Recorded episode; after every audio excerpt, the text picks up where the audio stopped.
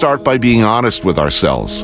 As a nation, for decades, we were perfectly happy to write off whole neighborhoods, whole cities, whole generations of young men and women, as long as it was an inner city problem, an urban problem, which is to say, a black people problem, a brown people problem. Send them to prison, into a system from which they'll never return. Maybe now, now that it's really come home to roost, now that it's the high school quarterback, your next door neighbor, your son, your daughter, now that grandma's as likely to be a junkie as anybody else, will accept that there has never been a real war on drugs. War on drugs implies an us versus them. And all over this part of America, people are learning there is no them. There is only us. And we're going to have to figure this out together. Hello, Baltimore. My name is Tyrone Bose, owner of BPPW Heating and Cooling. And welcome to our show, the Call Tyrone Show. And I'm here with one of my millennial co hosts, uh, Zachary Leacock. Uh, um, these are my African American history and cultural gangsters, by the way. Uh, one of them's in the, in the studio, the other one's in Oklahoma. And the one that's here in the studio is Zachary Leacock, social media entrepreneur who majored in audio production, radio, TV, and film at Howard University, the Black Harvard. He is a socially conscious vegan and a producer of the Channel 10 podcast, which features interviews with pioneering rap artists. And uh, Zach's uh, uh, coming up. He's uh, he's in the studio and he'll be up soon. Um, and my other millennial is uh, Leroy Myers, who is a who was actually um, he just received his master's degree conferred conferred on him his master's in history, where he actually studied. He concentrated on uh, Af- the dynamics of the intersection of African American and Native American history while he was there, and now he has his master's degree, and he is currently enrolled in PhD studies so which uh, for something um, we're very proud of that young man for. Um, I'm sure. Okay, and then these are both these both of these guys, by the way, are in their 20s. They're very intelligent, very erudite, and it's a pleasure to have them uh, in the studio with me on uh, on, on on my shows, all my shows actually.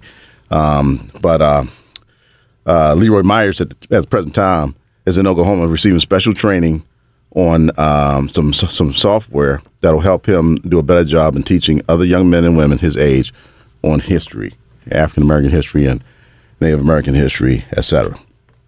So, okay, now we got uh, our business straightened out here um, and all the intros done. Uh, we're going to talk about ser- several things today. Um, the uh, the first of all, um, we're to talk about we're to talk about the disintegration of the uh, Freddie Gray trial. I mean, it's kind of uh, sad, you know, and um, it's kind of um, uh, I, I, don't want to say it's actually pathetic the way it disintegrated because a lot of things that um, happened with that case, as far as the way it's falling apart, is because we allow them to happen. We as a community allow this stuff to happen. Okay, and um, yes, there's a lot of crime in our community. Um, what you do is you arrest the perpetrator, you give him his day in court, and you put him in jail. If if um, you know selling drugs or being a drug lookout, which Freddie Gray they found no drugs on Freddie Gray, and if they did, it's not a capital offense. Does not merit you being killed. Okay, and um, one of the main things, and, and we're going to talk about the, the, the freedoms we lost with the Supreme Court rulings and all that stuff. A lot of people don't even realize the amount of freedom we actually lost from being stopped by the police and being treated like we're in a police state uh, with these rulings, and and with the one ruling anyway, the ruling on um, the uh, that basically um, um, caused us to lose a lot of our Fourth uh, Amendment protections. And by the way, the first 10 amendments to the Constitution are known as the Bill of Rights. And what they actually do is protect, if you decide to read them someday, they protect you from the power of the government, i.e., the police, which is an extension of the state. Okay. So these, these, these, um, these laws uh, actually protect you from the power of the government. Now, there's a lot of people who won't notice um, these changes to the Fourth Amendment because they're not affected by them. Because, uh, as I said before in the last show, police is done differently in our community than it's done in other communities. You know, communities uh, like Sandtown, Winchester, police policing is practiced differently than communities like Roland Park, where there's a kind of gentler approach. And if you don't understand that, you're quite naive about policing. And and and as always, we have evidence and documentation to support what we're saying on this show. So it's not coming out of my butt. And last, as I said, when I talk on the show, I'm not talking out of my butt. I, I got, I can back up anything I say. Last week, for instance, we had, um, we had a, a police officer uh, Michael Wood. He he was ex police officer in Baltimore City, and he was in he was uh, spilling the beans about what the, some of the practices that go on in the police department um, on some of the clips we played. And we also had a police officer, you know, to to um, to our appreciation, our great appreciation, call in and explain, you know, in greater detail what goes on in the police department. Um, the uh, the other ruling by the Supreme Court was a good one. It was uh, uh, it actually supported affirmative action in um, it actually supported affirmative action in Texas. It was a Fisher versus University of Texas. And um, by the way, affirmative action doesn't give you anything. It doesn't give you anything. What it says is, look, I have these qualifications too. Give me a chance. You know, give me a look. Give me an interview. That's all it's doing. Okay, let treat me like you're treating these other people who have you know have dads that might have been to, in this institution and uh, alumnus uh, or alumni or whatever, and they their kids get to go to the school. Don't bar me because I don't have a history of that, and I come from a disadvantaged background. But the only thing the University of, of uh, uh, Fishers versus University of Texas actually does is it says that race can be used as a factor when, when you're considering other factors. So it's not a, a total giveaway. It's like um, the the problem that, that the woman Fisher had was that they were letting blacks, the top ten blacks from the schools that they attended, come to the program, but they were considering other factors too, their backgrounds and everything else. And um, some of the blacks were actually turned away, and she, you know, including you know, she was turned away, but it was also some blacks that were turned away too. That that um that that uh, graduated from top of their class. So it, it, really had no merit. She was just trying to say it was reverse discrimination, but there's really no such thing as reverse discrimination. If, if anybody has any depth of, of anal- ability to analyze things, there's no such thing as reverse discrimination because affirmative action has always existed.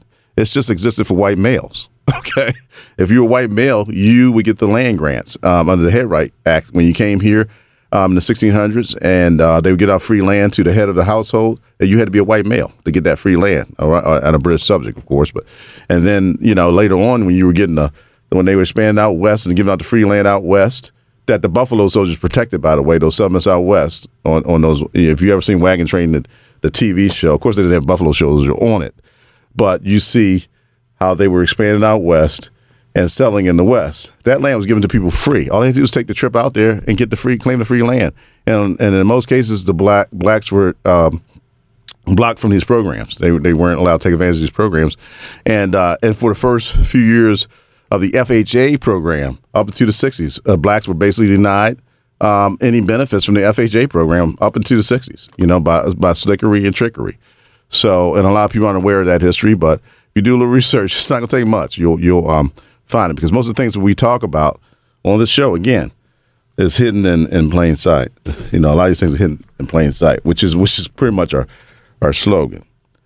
Okay. Um, the thing the thing that bothers me the most about the Freddie Gray incident was that uh, we allowed people to convince us that um, Freddie Gray uh, climbed into a van and committed suicide by breaking his own neck. Okay, we allow people to do that to us, and uh, I would invite anybody to watch the film while you're listening to me. Go pull it up on the internet. Watch that entire film. Don't don't even call in until you've seen the film watch that entire film and don't comment on it until you've seen it. And then, then call me and tell me that he was not injured before he got in that van. Any reasonable person looking at that film knows that that young man was injured. That 25 year old man was injured before he even got in that van because he didn't take not two steps to that van, not two. When you're being dragged, people, your nat- natural inclination is to walk. Freddie Gray was not a snake or, or any lizard or anything. He he had legs. You know, you, you put one foot in front of the other. If somebody's dragging you, you will walk, especially if you're in pain, you have cuffs on or whatever. You would try to alleviate, some of that pain. It's just natural. You can't. It's a natural uh, inclination. You'll try to. You, will take at least one or two steps. I mean, if if he had he taken one or two steps, I might have went for the van argument. But he didn't even take one. He just pretty much dragged him, supported his weight, and dragged him to the uh, the paddy wag. And um, you know, as far as I can see, that's the only thing. That's the only thing we know. That's the other thing. That's the only thing we know about that case is what we saw in the video. That's the only reason we had a riot was because of what we saw in the video. Why are we gonna let somebody tell us not to believe our lying eyes and it happened in the van? And I understand the guy's a medical examiner, but if you anybody's old enough to remember the OJ trial, the OJ trial, they had experts come in and with DNA evidence on OJ supposedly And OJ was rich enough to to uh, buy his own scientists that said those scientists were stupid and they didn't know what they were talking about. And they pretty much threw all that stuff out of court that the other scientists were saying. So scientists are not infallible. But just because somebody puts a uh, put a uh, a title in front of your name does not mean you don't make mistakes. Okay, it does not mean that you're that you're infallible and you make no mistakes because that's the danger of us just listening to people just because I am the medical examiner. And by the way, again, doctors do make mistakes. That's why they have malpractice insurance. And I'm absolutely sure that um, that that doctor in that case did not rule right. What what what he had to do really was to try to figure out what was the least, the most likely, most likely event that occurred. And because Freddie Gray did not die right away, the way that you tell how somebody died is how the blood pools and all this kind of stuff. They die immediately. He did not die right away. So what the doctor had to do was make assumptions based on a hypothesis of what was most likely to kill them. And if you're somebody that's never been jacked up by the police, that's going to be ruled out automatically that the police did it. Okay. So, and I remember I was telling a friend, I said, look, they're trying to, when this thing first started, they tried to direct everything to the van. I remember telling a friend, look, they're going to get this. Um, we got, I know we got a couple callers, but I know we got a couple. Just hold on a minute. I'm just trying, trying to make this quick point. Um, the, I, and, and I was just saying um, to a friend, they're going to try. They're trying to direct all this thing to the van. I said, the minute they get this to go in the van, then this whole case is going to implode on itself by the weight of the case. It's going to implode. There's, no way you're going to be able to prove anything happened in that van. The only thing we know what happens when we saw.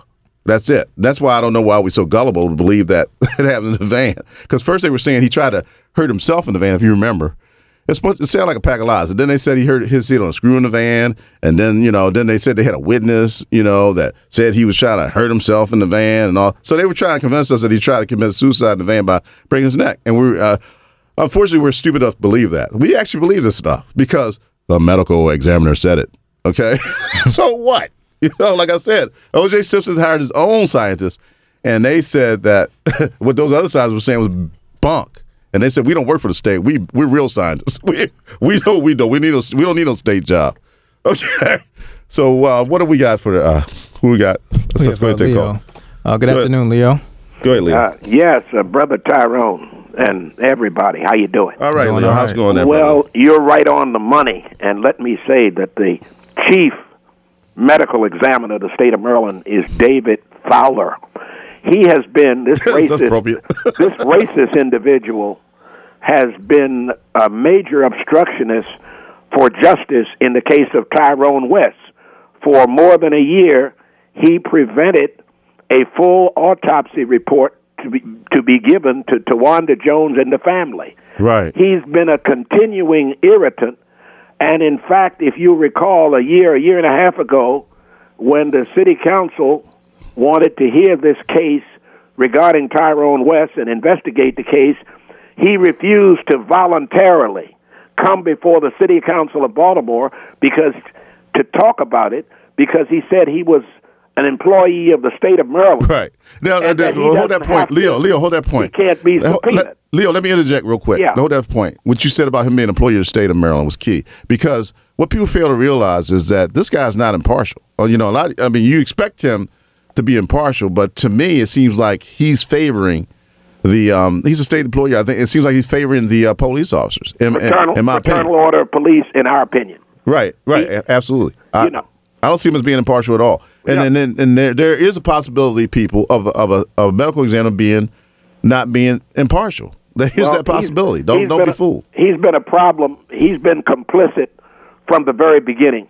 It is it is my my thesis that because Lieutenant Brian Rice was the ranking police officer in this case, he has a domestic violence conviction and numerous police brutality complaints that he outranking all other officers including the van driver by his conduct, he knew he dragged he and Miller, these two white officers, he being white, dragged Freddie Gray to the van. Yep, I saw that on the video, and it looked like they gave him the F. They gave the crowd the FU sign. I don't know if they did or not. Don't quote me on that, but They- they- that video looked like they gave the FU They sign to the crowd. him. They the the placed him. They placed him in the van on his stomach with his handcuffs, uh, his le- his arms tied behind him, handcuffed behind. But I him, think he was already injured. shackled. I So- think he was already injured at that point, Leo. I'm pretty sure of that. That's from what I right. saw. So So what is the van driver going to do He's gonna cover for the other his police officer. commanding officer from they're all from Western Police District? He's going to follow the game plan of the white officers who have rank. What they were doing, Leo, is they were driving around with him, and they knew he was injured, and they were just driving around trying to figure out what to do. You know, they knew that they had they had they had um, injured him gravely. They knew that by the time they got him to the van, so they were just driving around. That's why he made so many stops, and while he was driving around all, uh, all that long, instead of going directly to uh, booking, and and they were just trying to figure out what their plan was going to be, what their story was going to be, and, and whatever. I agree. And his trial, Lieutenant Brian Rice's trial, comes up on the 5th of July, the day after the 4th, at uh, downtown. Okay. Just letting you know that I'm I'm I haven't been demonstrating at the courthouse, but things are so bad I might well be down there about Lieutenant Brian Rice. No matter what people tell me that I don't have a right to exercise my First Amendment right to You have to right to that, protest. I'm just sick and Listen. tired of being sick and tired of the conspiracies going on here. And when they gave the family that money, that $6.4 million in the civil settlement, keep in mind that the civil case by Billy Murphy was never filed. He threatened to file it. They gave him $6.4 million to, uh, of taxpayers' money, by the way, to silence the public. That was hush money. That's all part of the grand conspiracy, in my opinion. Okay. All right, God bless you, man. Thank you for calling, Leo. Excellent, excellent dissertation. Okay, next caller. Okay, next up we have Smitty. Good afternoon, Smitty.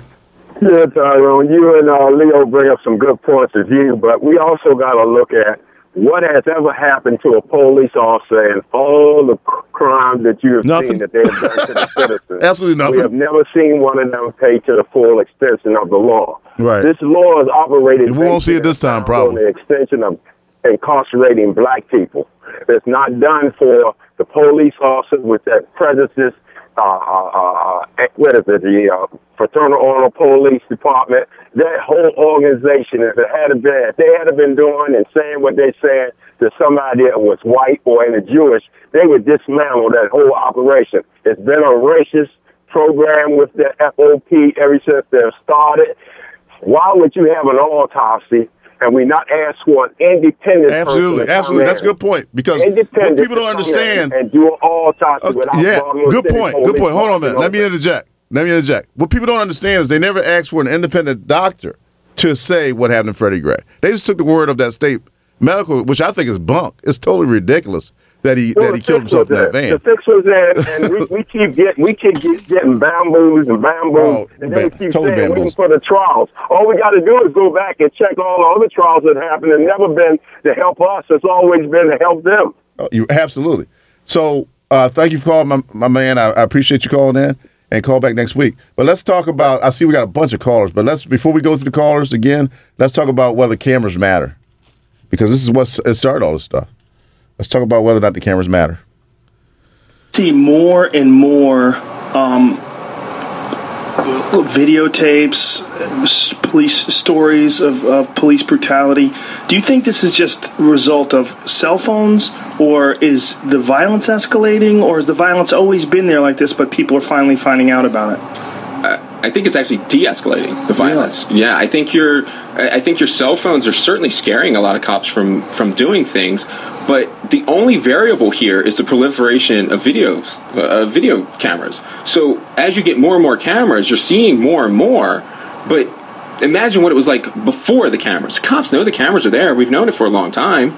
So like we have pole cameras in Baltimore, and so if we were going to do something, oh, so there's a street called Monument Street that's full of these cameras that are monitored by the city. So as an officer, I always knew that if I was on that street, I kind of had to behave in, in a different manner because I knew the camera was there. About that situation, so that's the McKinney situation where you have a guy assaulting a 14 year old girl.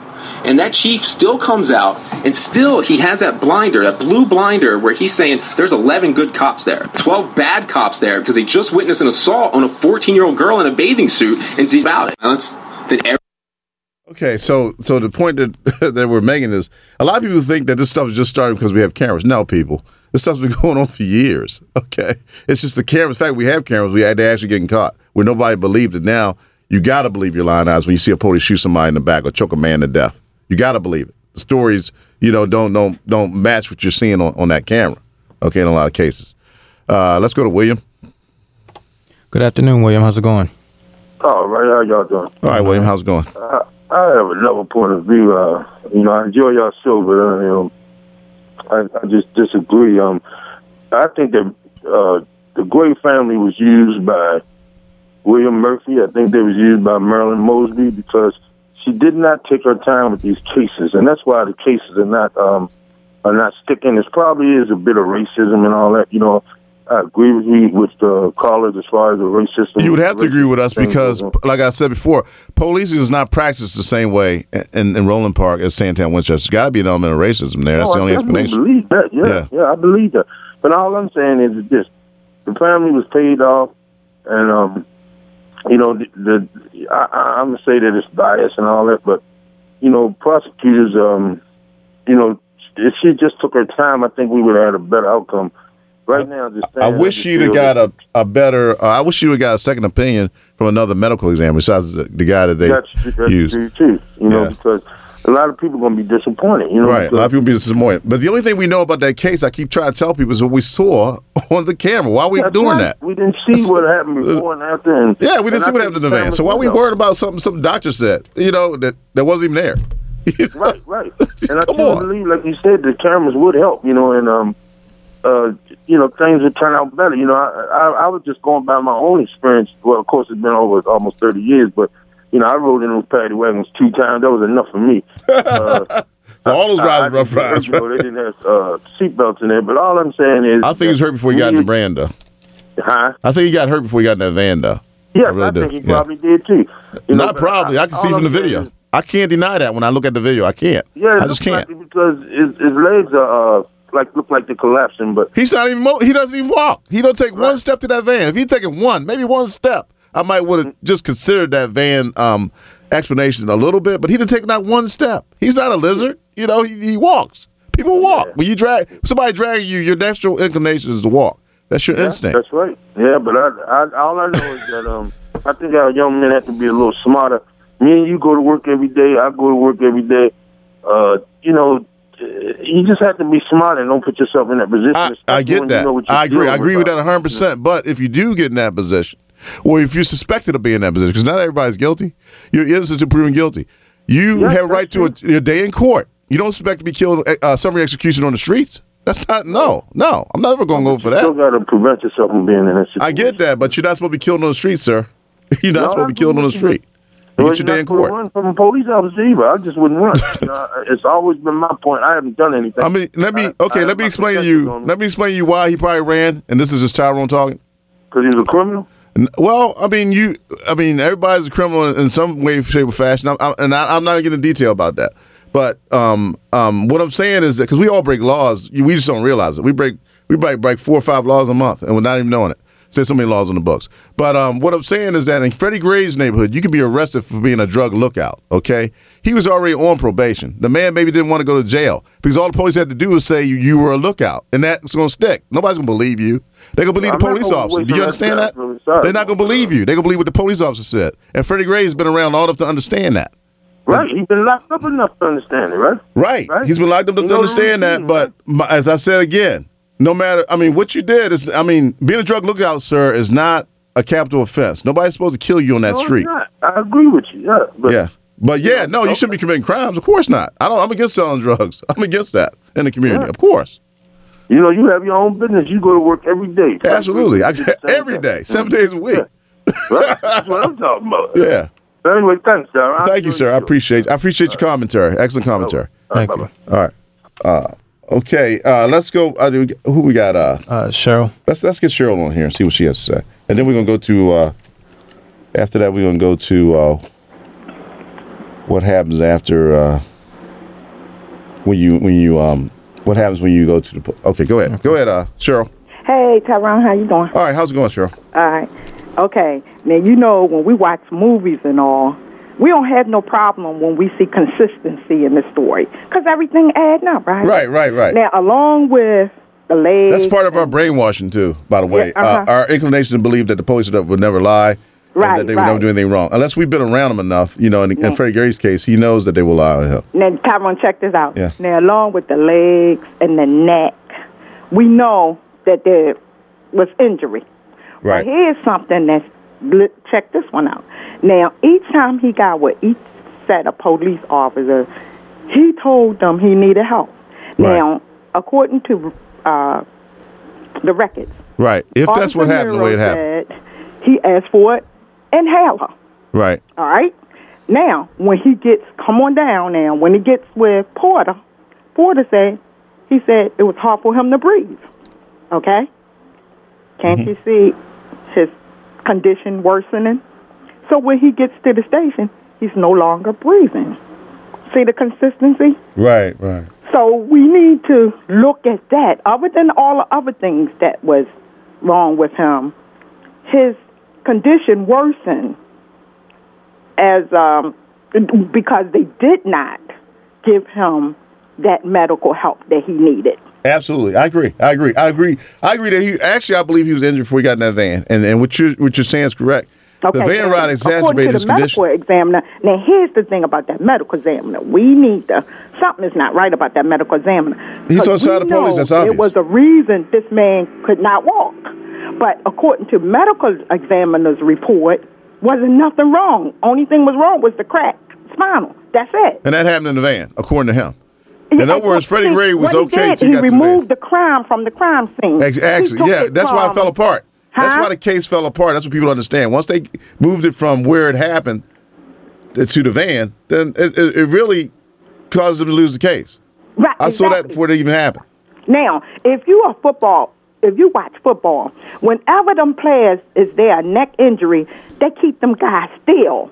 They don't let them move. They go get a neck brace. Well, they don't put them in the back of an ambulance and, and, and put a hog tie. But but check out how the way that they handle them guys. They Right, always of course. a brace. 'Cause you And they cause don't- more- They don't let them move. Because you cause more damage. You, you immobilize a the- spinal. Uh, Huh? you immobilize a spinal. Somebody suspected of a spinal injury. You immobilize them. That's one of the things exactly. you do. Yeah. So in his case, he still he was moved on that second stop. Remember, remember that footage where they showed him his he was he was on the ground. Some some police, the arresting police was around him Right. on that second time that they pulled them out on that second stop. When they pulled them, put them back in, the people are saying they threw them in. That was the reason for the splattered blood up against the walls of the van. Well, I'm not even, ma'am. I'm not even going that far. What I'm saying is that he was injured before he put in that. va- He was put in that van, and they they they were trying to figure out what to do with him once they got him in there because they already knew something was wrong.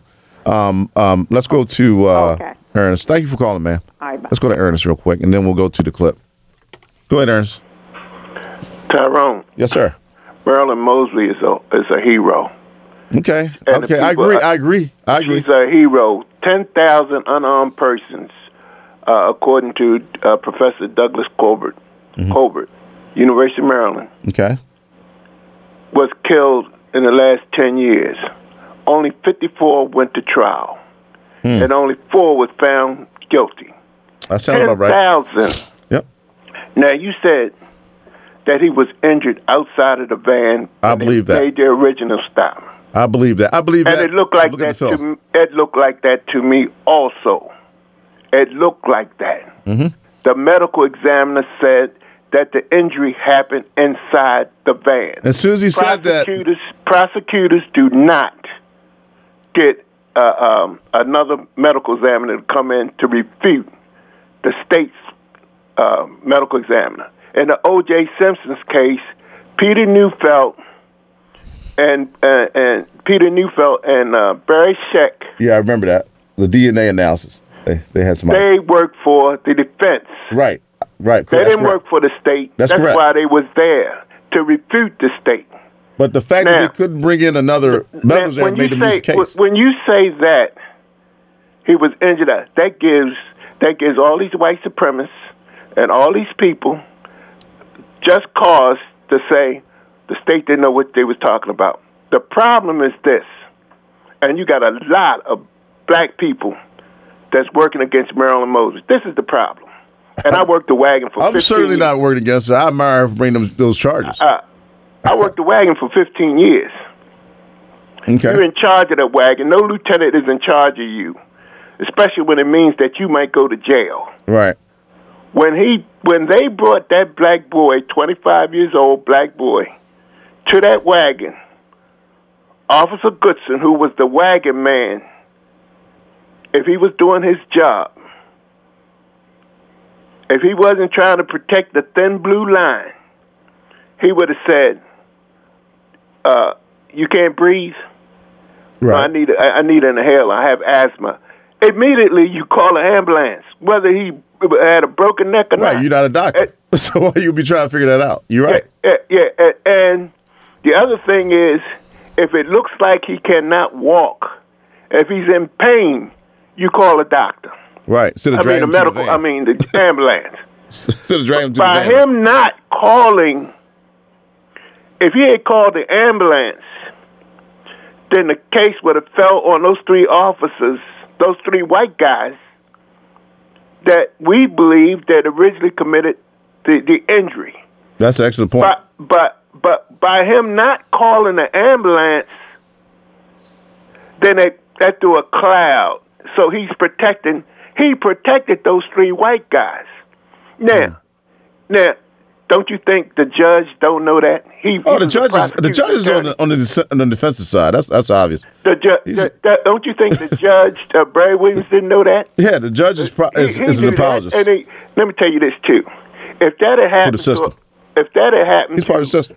a Jewish person up above Northern Parkway or in the Northwest District, where a healthy Jewish person, man, woman, or child, got into that wagon and, and healthy, and got out got out with a broken spine, three vertebrae broken in the back, and a crushed larynx.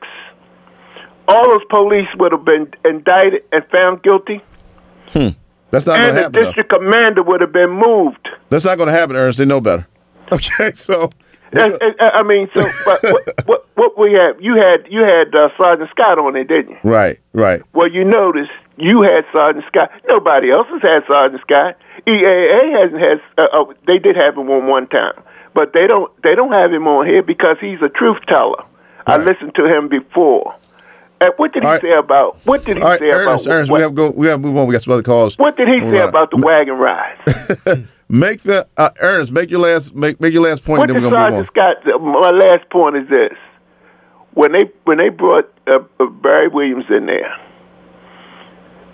I knew that these officers were going to be found not guilty. It's more than enough to find them guilty. Eh, my, this is my final point. Uh, uh, uh, Goodman, Chaney, and Schwerner. Police killed them.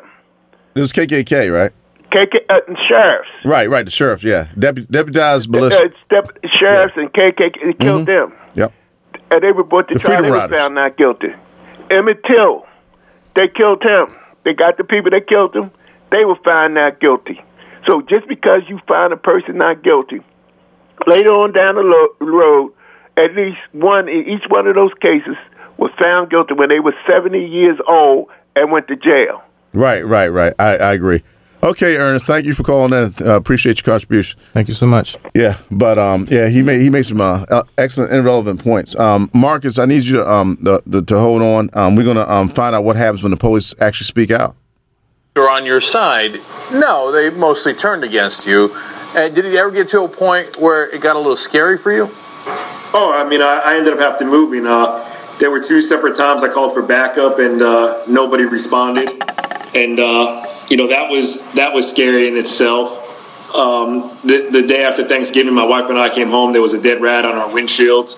Uh, you know, I remember telling my wife that that day. Uh, you know, right after the the cops left and they took a police report, I said, you know, uh, you know, pack your stuff. You're going to your parents' house. And uh, it was kind of felt like I was going into the witness protection program. You know, almost that. It was like I had to move right away to uh, kind of kind of protect myself and uh, protect my wife and protect my family. Now, Joe, I know you say that still you think a majority of cops are good guys and stuff, but to me, an outside, that sounds like you're describing what a gang would do. So, right before the rat was put on my car, I actually go to meet with the then president at the time, uh, uh, Bob Cherry, and uh, you know I bring him my journal that I kept of all the events and stuff like that. And uh, I'm talking to him, and you know, first thing he tells me, he says, "Oh, I wish you had stopped uh, that day." And I looked at him. I said, "You know, sir, with all due respect, I said I didn't even have two years on the street by then." I said, you know, I was the most junior person there. If I had known what was going to happen, of course I would have stopped him. So, uh, you know, he basically tells me he doesn't want to talk. He doesn't want me to name specifics. He doesn't want to know about names, or he doesn't want to see my journal. And I'm basically telling him at this point, look, man, I'm in fear for my safety. You need to pull me off the street at this point. He basically tells me the best thing he could do for me is put me in patrol. The reason people are mad at me is because you know, v, you know, VSID, which was the name of the unit at the time, and OCD, which was the name before it was called VSID, was blood in and blood out, and that's why people were upset with me. And uh, you know, when he said that, it was like, you know, I, I felt like I was on an episode of Gangland. You know, like I couldn't believe like this is our union president, and this is the terminology he's throwing at me, and we're cops. Okay, that was Officer Joe Crystal. He's an ex uh, City police officer. Um, uh, he he informed on a police officer that had beat up a suspect or whatever, and uh, put ended up putting around in his car. He had to leave town. He's a police officer in Florida where he says they have community policing, and they, they you know it's like more like um, the whole uh, Barney Fife and uh, Sheriff Andy Griffith. They know everybody, and you know nobody's trying to um, come down on people if they can avoid all that. What they're trying to do is actually enforce the law in the community not not just incri- incriminate people unnecessarily for for minor infractions of the law, and and, that, and in some cases, you know, frame them up for things that they haven't done. But I know we all believe that all the police are honest and they would never lie or whatever. But he encountered a brick wall when he tried to uh, speak out against an injustice, and um, even the union president told him that he needed to uh, be quiet about this thing. You know, so he was advised that you know he needed, if you heard on the clip that they saying blood in, blood out, as if they were saying like they were gang you know, the Blue Guerrilla family, or whatever. so um, that's why there's such um, uh, it's so difficult to get these convictions because the only hope we have now with this trial is that one of these officers is just going to fold, you know, the, the last remaining officers and speak out, and uh, maybe maybe Porter when he gets his retrial, he'll he'll speak out, and you know if he sees that he's going down, possibly. But I doubt if anybody's going to go down from this one. Um, but I, I admire the state's attorney um, the state prosecutor for for actually uh, doing what she did. I do, I do, I will say that on the air. Um, uh, Marcus. Good afternoon, Marcus. How's it going? Good. Good afternoon. Hey, Marcus. I want, I, I want to say there was some guy west who they had guns and the government came in and they stood off the government.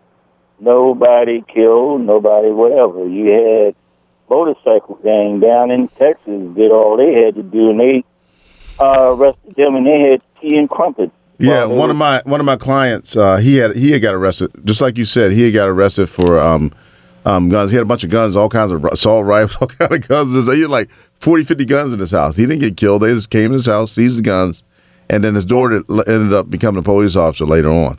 Yeah, but she had to move on the, on the stipulation. She had to move out of that house because, but she ended up becoming a police officer. But one of my clients actually what was was arrested, taken into custody for having like 50 gazillion guns in his house. And he, he's, right. a, he's a biker and all this stuff. And, and this happened in Baltimore. And right. nobody killed him. You know, it was a white right. guy, of course, but, you know, he was taking peaceful. And he was out of jail when I was talking to him. So he only, if he spent any time in jail at all, it was only a couple months. Right. You got a woman hanging herself in her cell. You got. Right, with a, with a trash bag. Uh, you got people downtown going to jail and somehow winds up with a gun in the cell.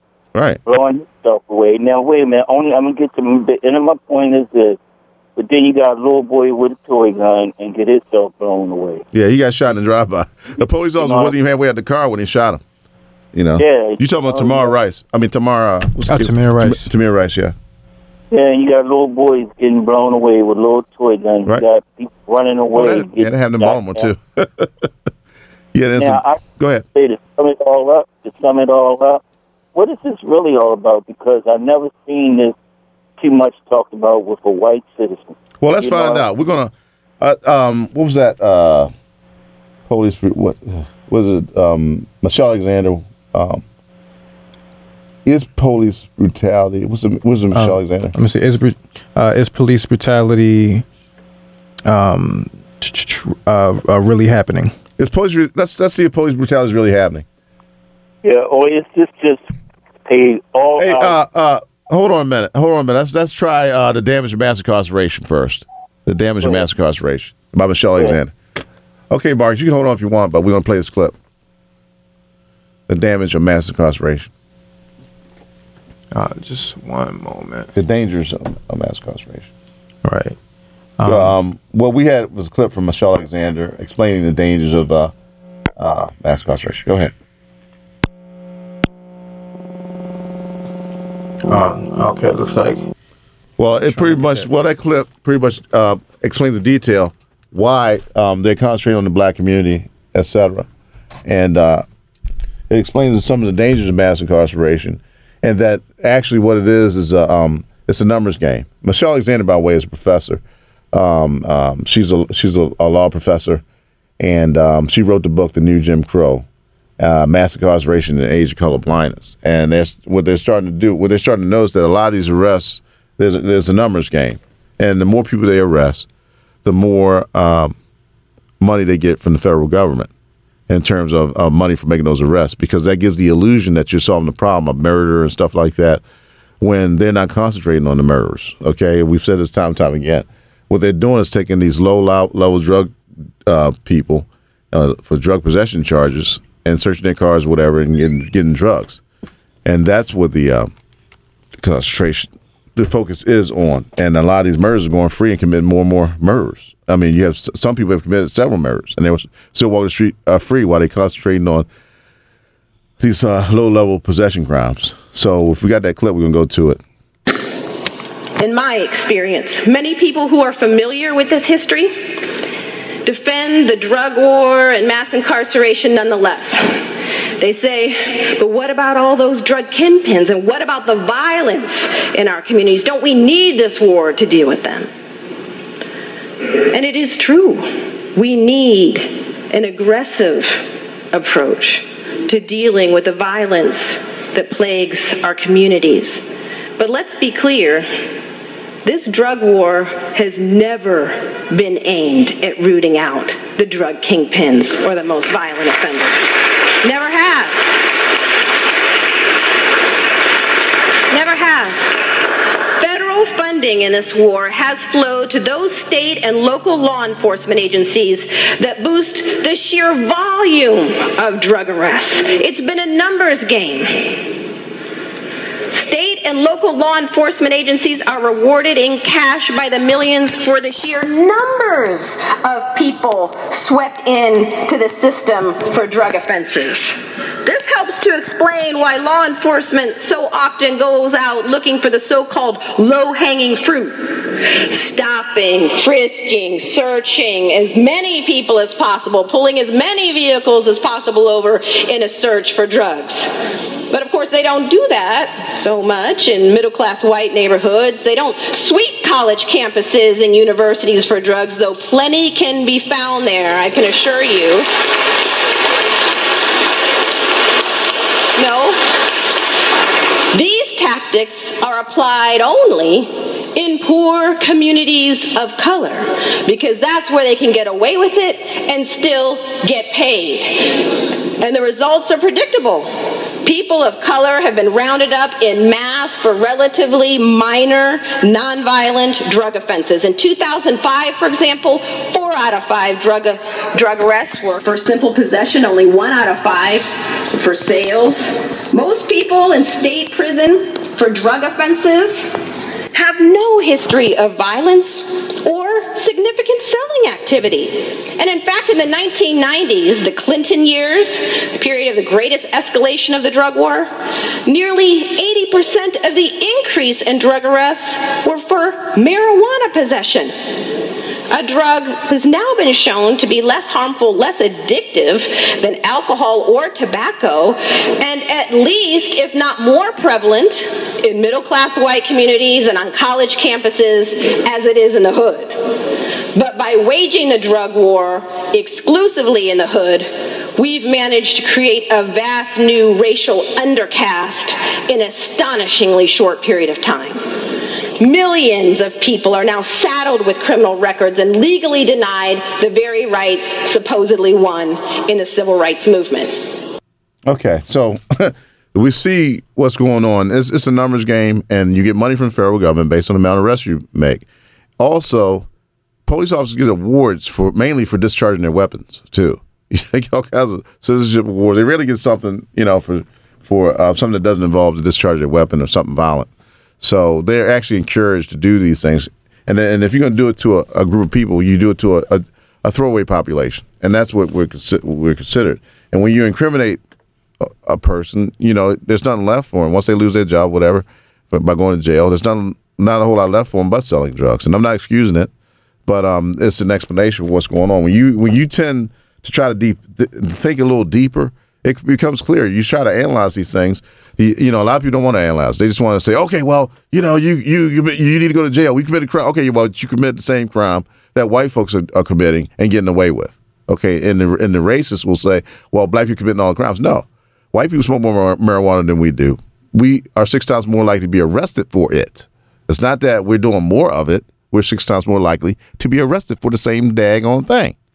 All right, so let's try to understand things before we just say all of us are bad and all of us are cretins and, and we all deserve to be in jail. Because that's where we're going to end up if we don't get a handle on this thing and figure out what's going on. So let's talk about police, uh, community uh, policing. Uh, let's talk about the PAL centers. We we, we touched on that last uh, week. So let's talk about what happened at the, at the uh, PAL centers. Center, come on. Mm-hmm. And then I went to the rec center. Mm-hmm. My first day, I was like, these mm-hmm. are good kids. Mm-hmm. This is regular life. I'm not in the middle of some kind of combat zone like I thought I was. Mm-hmm. The next day, next time I went, I brought my daughter with me, and she came with me every single time, and we all played with the kids, and we all had a good time. And it, it, it wasn't, sure, that's not the thing that flipped the switch finally, but it, it played a role in that, in, right. in seeing everybody as a human and becoming more of a part of that community. Because any of those kids that I was there with then, if five, ten years down the line I saw them on a corner, I would approach that kid a really, really different way. And if another officer would have approached that kid and jacked him up, I would have been like, whoa, no, no. Because you know him. Right.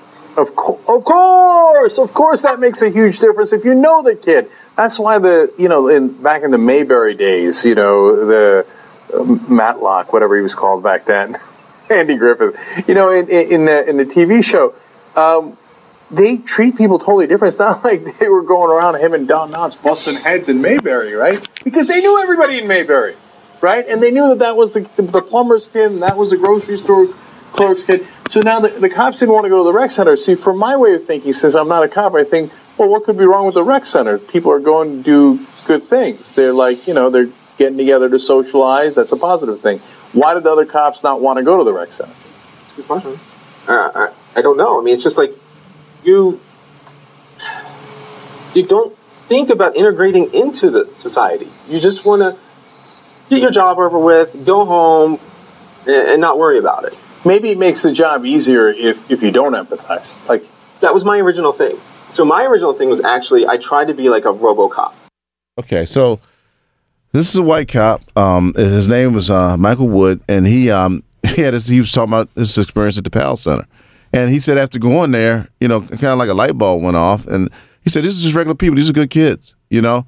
So he's identified that not all our kids are bad. I don't know why we're running around saying all our kids are bad because it's not true, people. And when you, and a matter of fact, the people that are um, in, intersecting with the white population, a lot of our so-called leaders they are saying this type of stuff that these kids are animals. I think a lot of them are when they when they interface with the white community that these, you know they need to be locked away, and you know that's the only viable solution.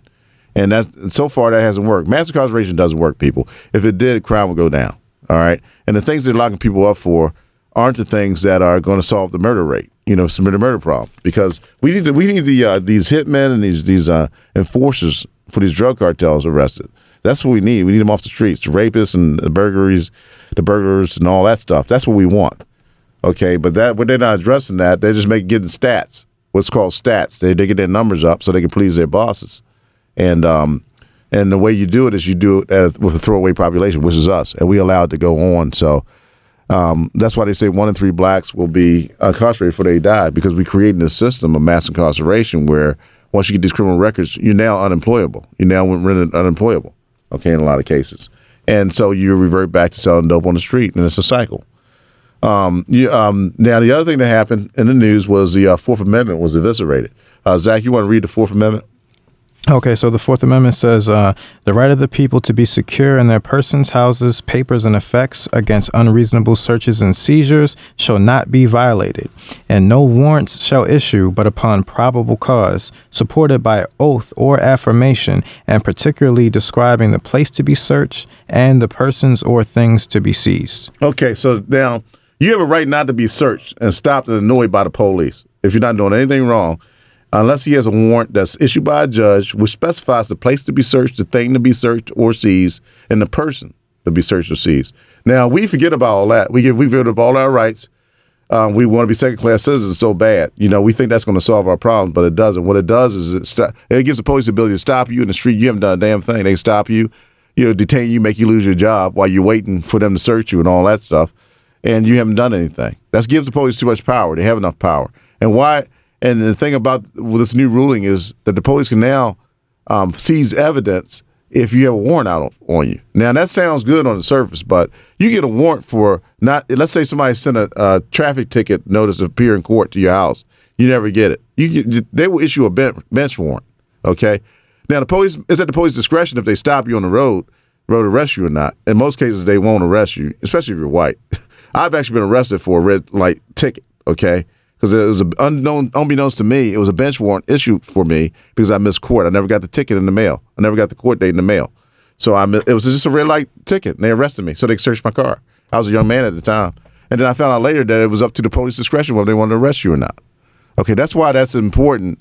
You know that that we actually lose rights behind that, and that's that's. Um, they say in Ferguson, sixteen thousand people um, have. Uh, outstanding warrants, and it's mostly for traffic and parking tickets. You get arrested for jaywalking in Ferguson.